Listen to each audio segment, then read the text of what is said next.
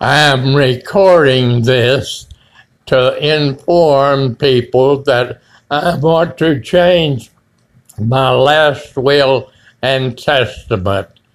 My last will and testament stated about my wife and my two sons. My wife and my oldest son are deceased, and the properties that I had at that time uh, no longer exist as my ownership.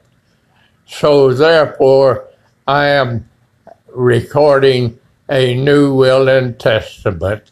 I am assigning Ronald David Gibson, my second son, as my uh, real estate agent.